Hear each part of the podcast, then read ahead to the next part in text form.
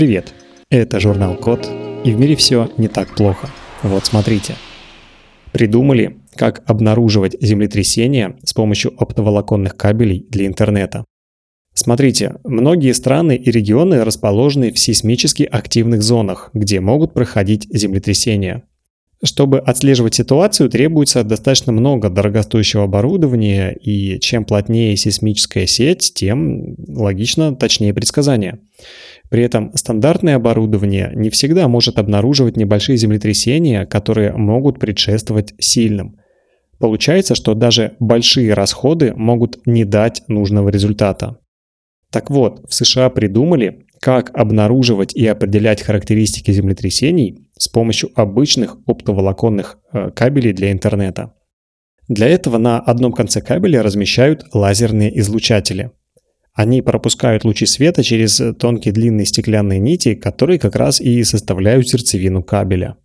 Крошечные дефекты стеклянных нитей отражают небольшую часть света обратно к источнику.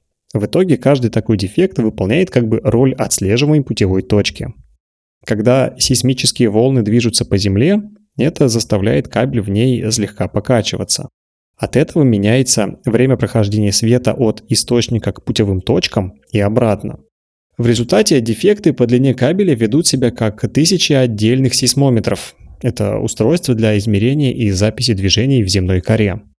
Такой новый способ придумали в Калифорнии, где как раз на площади около 150 тысяч квадратных километров установлены почти 500 сейсмометров стоимостью 50 тысяч долларов каждый.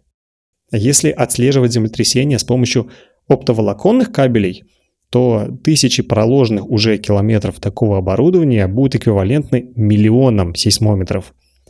Это намного дешевле и эффективнее, судя по результатам исследования – если же в регионе еще нет большого количества интернет-кабелей, их прокладывание может решить сразу две задачи. Обеспечить доступ в интернет и сейсмологический контроль. На этом все. Спасибо за внимание. Заходите на сайт thecode.media и подписывайтесь на нас в социальных сетях. С вами был Михаил Полянин.